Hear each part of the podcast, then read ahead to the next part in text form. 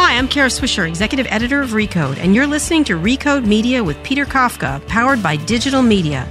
Before we launch Recode Media as its own podcast, you may have heard Peter over at my podcast, Recode Decode. Here's one of the fantastic interviews he did for Decode. Let's listen. Recode Radio presents Recode Decode, hosted by Kara Swisher, powered by Digital Media. Hi, I'm Kara Swisher, Executive Editor of Recode, and you're listening to Recode Decode, a podcast about tech and media's key players, big ideas, and how they're changing the world we live in. This is our special weekly segment with host Peter Kafka, Recode's senior editor and producer at the Code Media Conference. Joining Peter each week are some of his favorite movers and shakers in the media world. Peter, who would you chat with in the media world this week? This week I talked to Albert Wenger, who's an investor at Union Square Ventures, which is well known for investing in properties Right. like Twitter, Tumblr. Albert's invested in Foursquare and some other interesting businesses. And also, he's got a very interesting perspective on the way that, that venture capital should work and how, how companies should structure themselves. And if that sounds sort of esoteric, he explains it in a much more coherent version than I'm doing right so now. So he's a coherent venture capitalist. he's a coherent and thoughtful Oh, venture capitalist. That's unusual. Yeah. It's like a unicorn. That's why we're talking to him. All right, then. I'm Peter Kafka, and I have a really cool job. I get to talk to smart people and then try to pass their thoughts off as my own. And what I thought I'd do today is, is sort of skip that step and just bring a smart person on directly to talk to you guys. Meet Albert Wenger, and you are a partner at Union Square Ventures, one of the right. best known venture firms, I think, in the last few years. Welcome. Thanks Thank for you. joining us. Um, I got a bunch of stuff I want to talk to you about, and, and one of the reasons I wanted to have you here is I had a really interesting discussion with you in, in Dublin. There's a lot of wine involved, and you're sort of you have a take that's very different than a lot of venture capitalists that I talk to. But I do want to ask you some things that I think are the same questions I would ask a normal VC, which is what's it like investing venture money in late 2015 when we've had this is there a bubble, is there not a bubble discussion for what seems now like years? Well, I've called it a bulge uh, recently. I think if you think of a bubble, you think of something that can pop, sort of explosively disappear. I think that's what we had in the first bubble. And it happens with pretty much every big technological change. You get a very quick, fast run up in stock prices, and then you get sort of a bursting of that bubble, and then you get a much longer period um, where that technology actually has its long term impact on society. And we're in that much longer period. And that, that sort of pattern, uh, Carlota Perez sort of identified that pattern across many different technologies as kind of what she calls the installation phase, which is the bubble phase, and then the deployment phase. So just to break that up into pieces, yes, prices of companies may be higher than they should be, but when they come back down to earth, there won't be a crater. Yeah, exactly. So during that deployment phase, you can still get ahead and fall behind. You know, prices are never exactly what they should be. I mean, that that's would be a strange expectation. So sometimes they're a little ahead, sometimes they're a little behind. But you won't see the kind of crater. And that doesn't mean that there won't be some companies that won't succeed, but you won't get the sort of kind of massive, you know, everybody's down 90% or everybody's closing shop. You know, I don't think you'll see that. So if, if you're old enough, like I am, to remember uh, 2000, sort of when that bubble burst, there were a lot of people out of work. Initially, there were a lot of people who took their money from their busted dot coms and went to cooking school. I remember was a big deal. And then eventually, there's just a lot of unemployed people. Um, you're saying when some of these companies come down in value, you're not going to see that ripple effect through society. I, I don't think we'll go see anything nearly as dramatic. I, I think, in fact, much of the correction is already happening. So, uh, part of what happened was that you know private markets is always fairly hard to get a read on valuation. They're pretty opaque. Uh, deals have preference. Deals may have structure on top of preference. And so what's happened is a bunch of these companies have gone public, and there it's all common, and you know shares trade freely, and so uh, price is found. And I think what's The, happening. the private investors are basically are overvaluing uh, these companies or, or putting a higher price on them, and then they come to the public market, and, and, and Wall Street basically says, no, these are worth less. Th- that's kind of what's happened, and and so now people in the private markets are correcting for that, and so I think like with anything else, they won't correct to pitch perfect; they'll correct sort of overcorrect, and then that's why it's sort of a constant oscillation around some middle and. What that means for us, for instance, as investors, coming back to your original question, is that we try to have roughly the same pace. You know, we don't hurry up when we think things are going well, and we don't slow down when we think things are going poorly, because what's good and bad will only be apparent in retrospect. It won't be apparent in the moment. So, you know, 2008, we invested a lot and we have some great companies from that time period where we invested in 2008. Twitter, I think, is your, your biggest hit from that era, right? There's Twitter, companies like Twilio are in there. So it's just, in our perspective, is you can't time this market and um, probably So you can't keep, time any so market. you can't. It's not a matter of you look around going, "Whoa, these prices are out of whack. I'm going to sit on the sidelines." No, we look at prices on a deal by deal basis. And, you know, we've kept our fund relatively small. So that means if there's something that we think is a great company, but we're just not comfortable with the price, we don't feel compelled to then pay it. So you're saying, look, we will slow and steady, and we'll just keep doing a, a handful of deals. That said, like I was going back and looking at, at one of your older uh, posts. You've got a, a cool blog slash Tumblr called Continuations. You should check it out. Uh, and in 2012, you were saying, look, the, these prices don't make sense. They're too high. It's going to be a problem for Yep. the VC business. So you've seen this for years, and I guess maybe you just sort of answered my question. You just keep going ahead regardless of what the market does. Absolutely. I, I think that, you know, clearly when I said this in 2012, I was way too early. And, um, uh, we went for another couple of years with prices increasing relative to what I thought where the businesses were. And the thing is, sometimes people think that that's irrational, but it's actually quite rational on behalf of the individual actors, right? So it's not like any one person is acting sort of irrationally from their own perspective. There are lots of incentives to want to be in good deals. And, and so people will sometimes pay significantly ahead and they say, look, you know, a year from now, that price is going to look good. Uh, so I think in these kind of markets, you can't avoid a certain amount of seesawing around what the actual path is. What's more important, though, I think, is to focus on the fact that there is an actual path and that there is a massive transformation of all entire industries and uh, societies happening as a result of the deployment of this technology. So if you think about education, for example, the bulk of schools still work pretty much the same way they did pre-internet. So there's still a huge amount of change that's yet to come.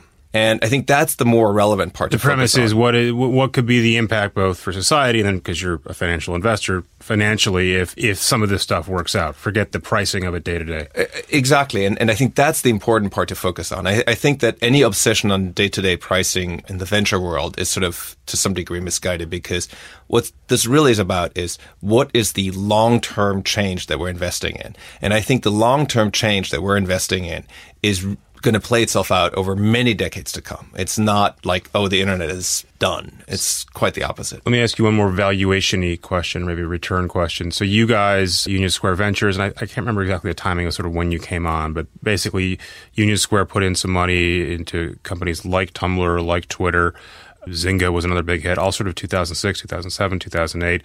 A lot of those things returned in the last few years, and you basically just had an amazing run. Sort of that's one of the sort of top results in the venture business. And you, you since then you've been much more active as an investor at Union Square. So what's it? Is, do you feel pressure to sort of match those returns? It seems like the sports metaphor would be like you're following. I don't know. You're German, so I don't want to. I don't want to put you in a bad place. But maybe you're you're following uh, Michael Schumacher at a race. did, did I get that right? He's a driver, right? He's a driver. Okay, yeah. good. Um, no, not at all. I, I joined the firm in sort of 2006 and I'd spent time with Brad and Fred before. It's Brad Burnham and Brad Burnham and Fred Wilson. So they had started the firm in 2003, uh, launched the first fund in 2004. One of the early investments was Delicious, uh, which I I wound up joining and which was sold to Yahoo in about nine months. Um, and so then I started hanging out at the USV office. I led our investment in Etsy.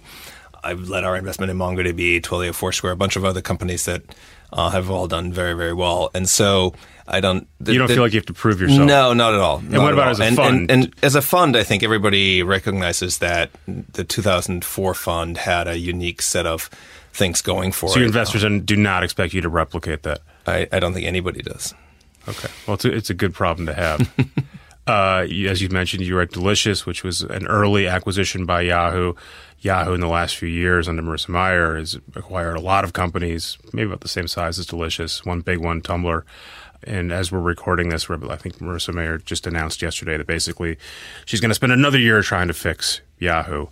I think stock price is up about 100% since she joined. Right. Well, there's not a debate about why that's up. It's up because of things that she didn't do. It has to do with Alibaba. But if you were Marissa Mayer or Although anyone, I'm not sure that um, for a lot of other CEOs, one would have that same discussion. I, I mean, I think you know the stock price is up. The Yeah. Stock price is up. Well, so so maybe again, maybe you've answered the question. Do you think that what because you follow that company for a bunch of reasons? Do you think that that strategy has made sense of going out and, and buying lots of relatively small companies? I, I actually don't follow the company. I, I um, don't really follow much of what the public companies do. It's not all that relevant for what we're doing. really? Because aren't you in the aren't you in No. the business of selling some of those companies to No, people not like all. Yahoo? I think we're in the business of finding companies that can be independent businesses. And um, if everything goes well, they will be independent businesses. That doesn't necessarily mean they'll be public businesses, but they'll be businesses that are cash flow positive and can support themselves. That is the thing that we think about when we make an investment. We think about can this be a standalone business? Yeah, right. That's the end goal, right? But but how many of your businesses get to that point, right? A lot of them end up getting. A lot of your successful businesses will be sold, right? Tumblr is a successful outcome. Well, the successful businesses will be bought. Um, things that will be sold are things that are not successful. All right, well put. So you're not paying attention to Yahoo, and you sort of focused on your portfolio companies, and you don't really spend time thinking about well, would, is this something we could sell off to Yahoo? Is this something that Google might want to buy? Is this something Facebook would want to acquire? No, I think the the primary set of questions are what does this business need to do to get to the next stage of its growth? I think the question of acquisition comes up if there's inbound interest on something or if there's a problem and where M&A may look like the possible solution. And I know better, you're very discreet, so I know better than to ask you about where Tumblr fit into that category. Um, I think Tumblr was doing quite well uh, as in terms of growth. Uh, but the company was not building the revenue side of the business fast enough. And Tumblr is actually a pretty expensive business to operate because um, they have a huge amount of traffic and a pretty big infrastructure built. And so uh, the, the trick is to make those lines cross. And that means you got to invest in both the product and building the business side. So I think that, you know, I actually think it was a very smart acquisition on Yahoo's behalf because Yahoo had the business side and Tumblr had the traffic. So I don't, you know, I have no idea. I haven't followed how well this has worked out for them. I don't spend a lot of my time because it's my time is spent with the companies we work with actively day to day. Um, but I think at the time, I thought that deal made a ton of sense. That's much more than I thought I would get out of you. I thought you were just going to sit there mute, staring at me until I got to my next question. Um, and on that note, for one second, I want to tell uh, you and everyone else who's listening to this about Code Media 2016, where you can hear interviews just like this. We have an amazing lineup of tech and media leaders who will join Kara Swisher, Walt Mossberg, and myself on stage. You should join us February 17th and 18th, 2016 in Laguna Niguel. It's in Southern California, right on the Pacific. It's really nice. As we explore the intersecting worlds of media and technology, you can view the full lineup and register at recode.net slash events. So one of the reasons I wanted to have you on here is, like I said, you have some opinions that are not shared by some VCs. One of them, for instance, is you're, you're very interested in, in companies that are called a benefit corporation or public benefit corporation. And I think if we were on stage at a Republican debate, someone might even accuse this of being sort of a socialist business idea. Can you explain what a benefit corp is and, and how that works in today's world? So, Public Benefit Corporation is an alternative charter uh, that's available in many states, including in the state of Delaware. Um, that's alternative to the Inc. charter. And what it allows a company to do, it allows the company to, in its charter, say that in addition to shareholder value, we're also pursuing a specific social mission. And that those two are pari passu with each other. And let's explain pari passu. I mean, everyone else knows what it is, just for my benefit. Meaning that one is not subordinate to the other. Um, I've used equally important to equally make money important. as to yes. do something else. Does it have to be a specific? You have to lay out what that well, you have is. you you have to state what your what your social purpose is. So I wanna So, for instance, in the case of. Kickstarter, it is to uh, foster the creative arts. and Kickstarter is a Union Square venture. Is a Union Square Ventures investment. Uh, but it, and it can be anything that you sort of decide you want. Could it be I want to defend abortion Um, rights, or I want to stop abortion? There's no technical test for it. It's not uh, like the state of Delaware is going to go test this, but it has to be a broad-based public benefit Uh-huh. as opposed to saying I'm my benefit is the benefit of Peter Kafka. Right. So, but so public benefit. If, if I, again, if I wanted to be cynical about it, I'd say do-gooder. Right. You're trying to improve something other than than the investors. I would say it more generally as it's a mission. When I first went down to Delaware to talk to the legislature um, and the and the bar association there about why an investor would want that, they said, well, "Why would you possibly want this?"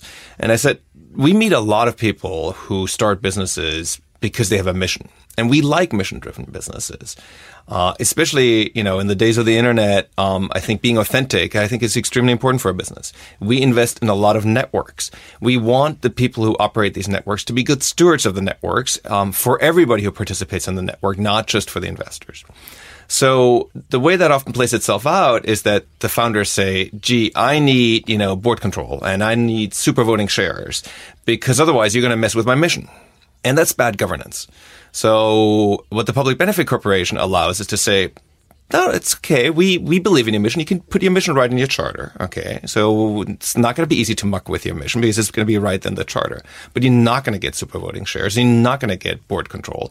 It's there's going to be good governance, and the investors in the company can now actually also insist on the mission because what if the company goes completely off mission, right? So you've backed a company in part because you believe in its mission, and Pause here, now the company goes off and does something completely This different. is maybe the third time I've heard you explain it. I'm still confused, and I think maybe people listening are confused. Isn't the basic premise of any business to make more money and become more valuable, full stop? And if you believe in capitalism, you believe in the idea that everyone's motivated to do that, and then that lifts the entire society. If we're all trying to make our own individual businesses do better, collectively we all get better, and things like the environment or whatever our individual missions are get fixed along with that, or they get fixed because we make enough money to donate to those causes. Well, I think that's the particular vision of capitalism that we have developed today. It's uh, if you look back at many business owners um, going back, you know, 50 years, 100 years, um, for them, their employees were very important. Um, some of them had causes that they empla- embraced quite publicly. Um, this idea that there's only one thing, and that is shareholder value, and that's the one thing to focus on. That's actually, you know, become more and more on people's mind, but it's not a traditional idea. it's a newish idea. it's not a newish idea in the sense that you know it's built, been building over many decades, Right.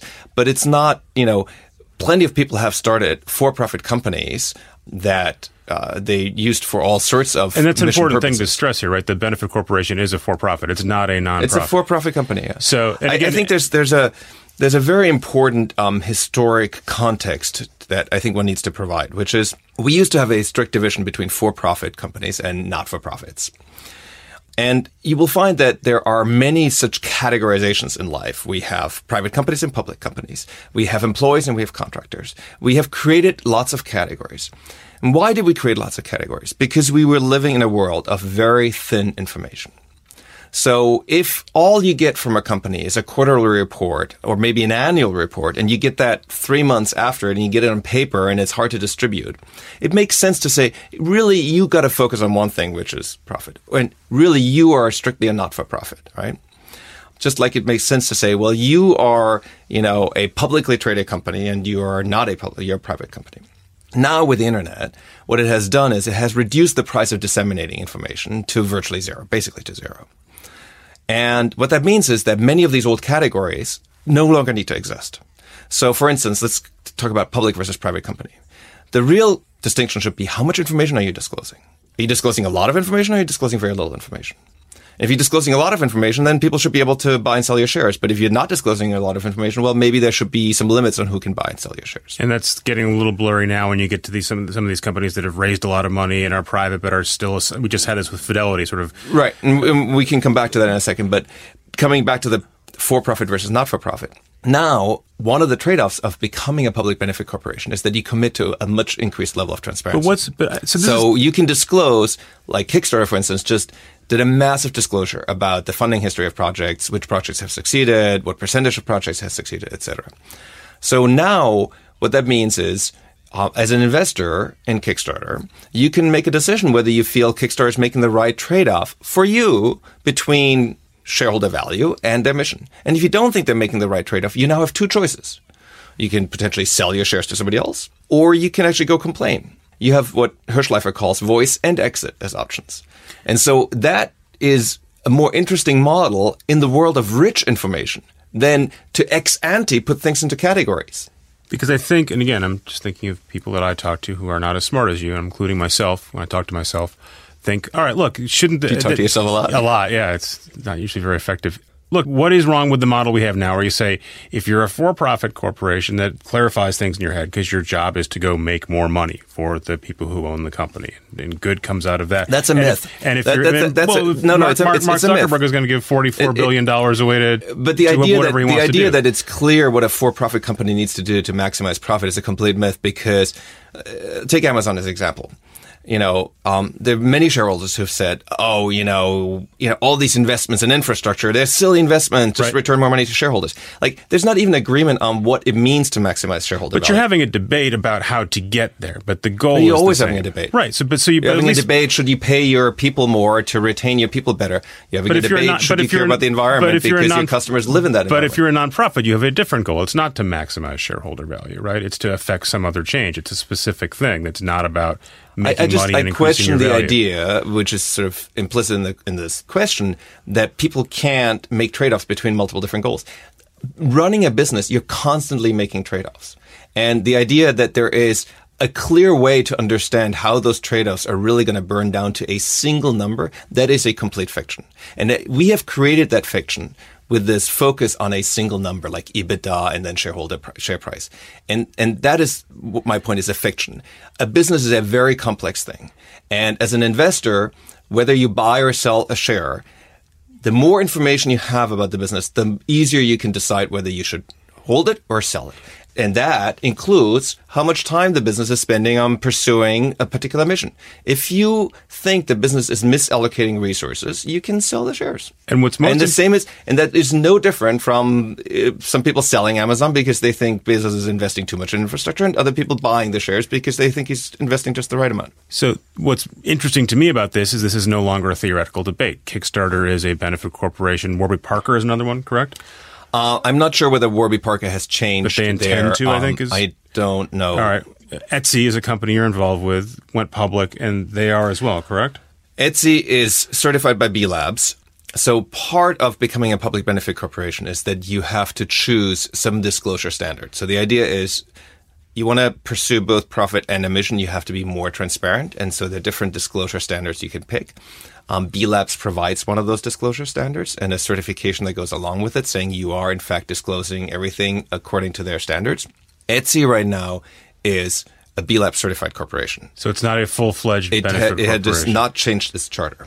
and we don't know whether they're going to sort of end up embracing that or not. Because that's one of the key questions, right? Is could you be a publicly traded company? Kickstarter has the benefit of being private; they can, I guess, experiment with this idea. If you're Etsy or another publicly traded corporation, um, it seems like you might be really constrained from being able to to try this out.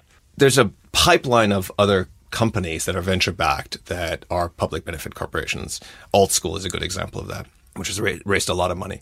There's absolutely no reason why a PBC can't go public. So this is gonna happen. and this will happen. This is going to happen. And what do you th- do? You th- do you think one that those companies will be initially sort of penalized by shareholders for having this structure? So this is too funky for me. I can't get my head around it. We're gonna we're gonna reduce your valuation by twenty five percent just on that basis alone. It could well be the case. Um, the public markets uh, do strange things all Yeah. the time, so it could also trade at a premium when people go, "Wow, that's a new thing, and I want to have some of it." And and and but you think this is going to go from being a novelty to a thing we're going to be sort of familiar with in a couple of years. I believe so. A couple of years could be a decade plus, but yeah. All right, well, we'll come back before a decade's over to have that discussion. But I find this fascinating. So, and if you want to read more about this, check out Albert's blog. Other things that you can find on Albert's blog that are fascinating are his views. One was interesting to me. You brought up about privacy and security. You wrote it in the wake of uh, the Paris attacks. Unfortunately, you can probably write about it near, nearly weekly. And I want to just call up what you said here because basically you were talking about you were saying that you don't think you need a trade off between security and privacy. Here we go.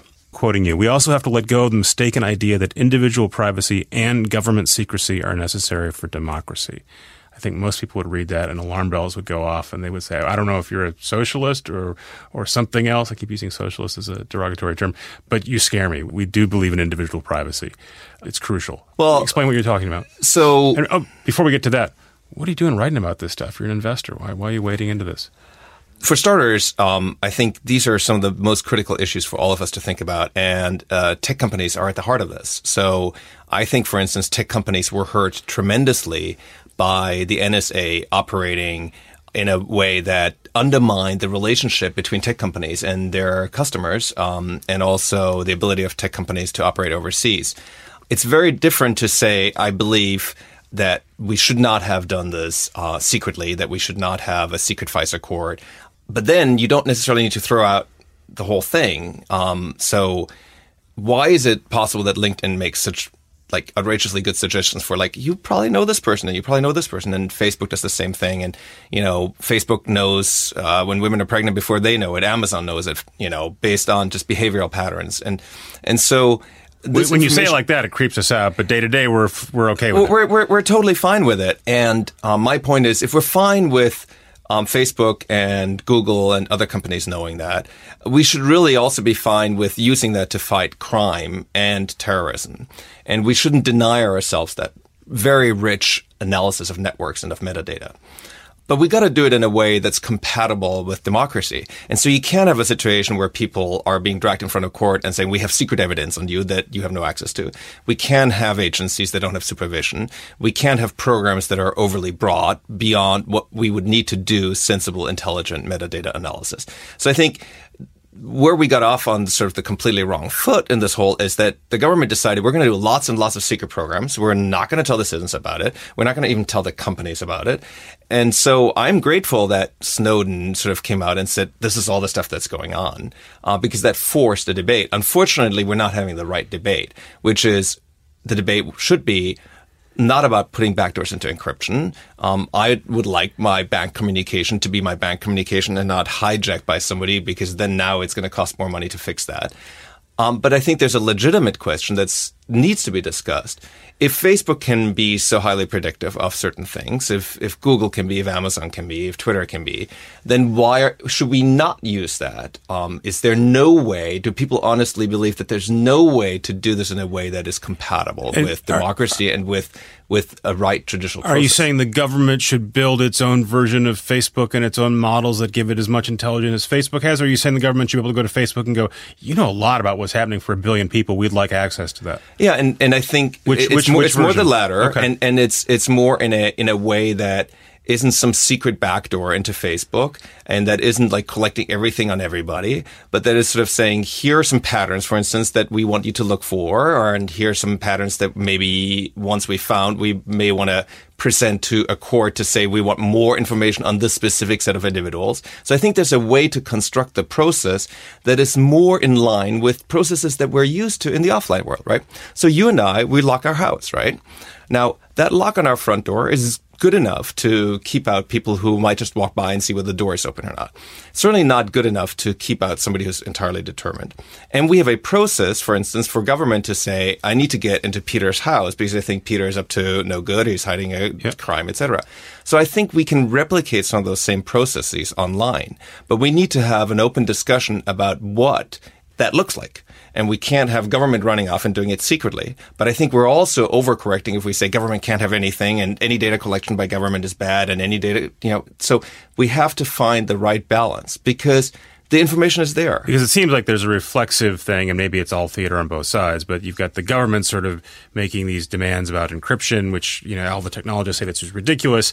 We don't even think you're serious about this, uh, but not really offering any other sort of standard suggestions. When you see Hillary Clinton saying, well, we need help from Facebook and Twitter to help us fight bad guys, everyone sort of laughs at that too. It seems like both sides really, there's, there's zero common Yeah, ground. there's right there's been now. a breakdown, and, and I do think that that breakdown is the result of having done a lot of things in secrecy and in, in, in ways that I would never support with secret courts and secret evidence and things that are fundamentally undemocratic and, and um, undermine the judicial process. So, but Isn't part of it also about sort of a, a, a- at least maybe at least in modern times a sort of just inherent distrust of government from Silicon Valley and technology folks and sort of the libertarian bent that says we should have as little government as possible. It's sort of a necessary evil, but we really don't want to do anything to help you guys if we can. It, that's part of it. Um, I think there's a. It doesn't just extend to Silicon Valley. I think there's a broad distrust of government, and, and in order for us to avail ourselves of these benefits, we have to get back to reestablishing that trust, and that will take some time, and that will take fixing other problems. But fundamentally, I do agree that. Um, this is an area in which government law enforcement is an area in which government has to play a role and in which government can and should be playing a positive role. And I do agree that very much so that for a lot of the benefit of these new technologies to really accrue to society, it's not that we need no government, it's that we need or no regulation, it's that we need the right kind of modern regulations. I always use the cars as an analogy. When the very first cars came out, they were really just steam engines put on horse-drawn carriages. And they were quite dangerous. And um, a lot of the early regulation was of the form, hey, can't go faster than a horse-drawn carriage. Um, they were of the form, has to have a man walking in front with a red flag um, to alert everybody. And part of that was fear of what could happen. Part of that was protecting the incumbents. Now, how did we actually wind up getting the car? It wasn't because of a sort of a libertarian paradise in which government got completely out of the way and everything was done by private entrepreneurs.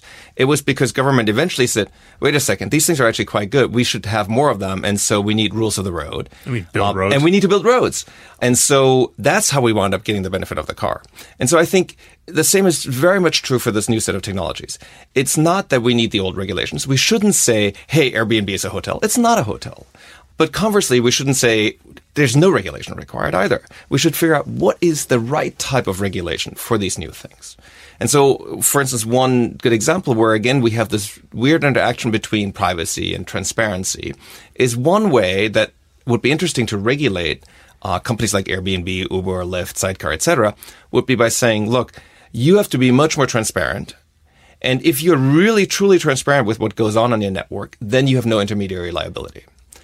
So, you know, if I rent from you on Airbnb and something bad happens in your apartment, um, you know, I, I, you have a drawer that comes loose and drops, you know, then if Airbnb had been very transparent all along the way and sort of said nobody stayed there before, for instance, you'll be the first person staying there. So this all, all sounds common sense, but it also sounds like you're really rowing against the grain is the wrong metaphor. But you're, you're pushing back against what seems to be received Silicon Valley wisdom, which is we praise disruption. Anything disruptive is inherently good. We all praise Uber the most because they weren't held back by government regulation. They just went and did it. And entrenched interests like the taxi guys or the hotel guys in Airbnb's case, those are necessary evils that we need to get rid of. Um, well, I think there's a big fear among entrepreneurs. and you're saying, no, no, Well, I regulation's think- okay. I think there's a big fear among entrepreneurs that if they say anything else, they're going to get bad regulation. So they'd rather have no regulation than bad regulation. So you push out to the side and know that you're going to come back to the yeah. middle. And sort of our view is that the answer to is not, well, it's going to be bad regulation anyhow, so let's have no regulation. The answer is let's collectively figure out what good regulation of this looks like. It's never the answer that there's a wild west, no regulation. All markets, in order to really flourish, need some minimum amount of regulation. That makes for the best markets. And so I believe in markets. I want markets to exist. I want markets to succeed. And so I want the right kind of regulations. Uh, that's, for instance, why we've been very outspoken pro net neutrality because we think that's a type of regulation that makes the market for internet companies work better. Uh, so it's a great example of where um, if you just let the existing forces play, because these are not competitive markets, these are markets that are either monopolistic or oligopolistic, you will not get the best possible market. Now you- you're in the business of seeking out, like you said in the beginning of this conversation. We'll wind it up here. You said we're looking for things where there's going to be lots of change, like the education market. That really we haven't touched that yet. If you look at markets where technology has gone in, funded by VCs like yourself, inevitably there's a lot of change. A lot of people lose their jobs. And one of the other striking things I think about the stuff you write is you say, well, why, I do think about that when I'm making these investments, and we should all be thinking about what happens to the people who get disrupted. We should sort of just shrug our shoulders and assume that someone else is going to take care of it. Does that factor into your investments? Do you not make deals where you think this is going to cost someone more than it should cost? No, I, I think we've stayed away from investments that are somehow um, absolutely commoditizing labor and are trying to push into existing labor relationships.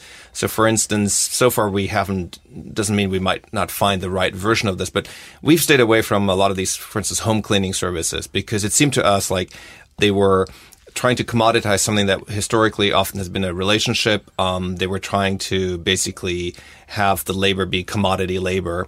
Um, and that we've stayed away from because we, we didn't think that was particularly interesting. Uh, but the broader picture, lots of stuff that we invest in displaces people, and we're very well aware of that.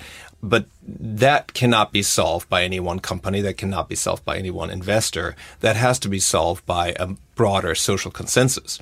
And here I'm really speaking for myself, not for the firm at all. I'm a big proponent of universal basic income. I think that government, instead of running expensive programs like food stamps and subsidized housing, etc., should just give everybody some money, maybe every month or maybe as frequently as once a week. And uh, then let markets work. So, And this is what you were talking about when you said, uh, you get a quote here again. We shouldn't be trapped in the belief that capital is scarce and that everyone needs a job. You're saying we could actually fund people's sort of basic living requirements, and we should. yeah, and we should, and That it is- would that make is straight up socialism. That is a straight up European model. Not I- at all. Everyone who's listening to this who Yeah. lives in America says, "I'm done. I'm turning off the podcast." now." Uh, you know, the beauty is that it's actually the exact opposite, right? It is allowing everybody to participate in the market. So if you don't know how you're going to feed your children tomorrow or how are you going to pay for the roof over your head tomorrow. You're not a very good participant in the labor market for two reasons. Number one, you're going to accept really shitty jobs under shitty conditions. So you are basically contributing to things being driven further down. And you're not investing in yourself and your own capabilities so that you could be a much better contributor to the market. So I think if we want markets to work um, well, we have to make sure that the participants can actually be free participants in those markets. And so I think the beauty of this is that the intellectual heritage of this idea in the US goes back to people like Milton Friedman and it goes back to founding fathers, Thomas Paine. Um, they thought about those things. Uh, none of them would be accused of being socialists. I think Bernie Sanders would have a hard time saying this. But Albert, this is exactly why I wanted to have you on because I think this is so insightful, so interesting. Um, we're way over time. I promised I would get you out of here early. Now it's late, so I'm going to end it here. But again, we'll, we'll have you back. We'll talk more. In the meantime, you can read more about all these provocative thoughts on continuations.com. Com. Just Google Just name. Google my name. Albert, thanks so much. And thank you, listeners, for tuning in. If you enjoyed listening to this interview as much as I did conducting it, you should subscribe. You can hear more of this stuff. Catch up on previous episodes, be the first to listen to new ones, all on recode.net slash decode. Uh, Kara Swisher is back on Monday to talk about everything that happened at CES, and I'll be here next Thursday with a really awesome guest. Tune in then. This has been Recode Decode, hosted by Kara Swisher, powered by digital media. For more hard hitting interviews with insiders from the worlds of tech, media, and politics, subscribe to Recode Replay on iTunes, featuring candid conversations with leading voices like AOL CEO Tim Armstrong, Goldman Sachs' CIO Marty Chavez, the team behind the hit TV show Empire, Shark Tank investor Mark Cuban, and presidential candidate Hillary Clinton. They're all on Recode Replay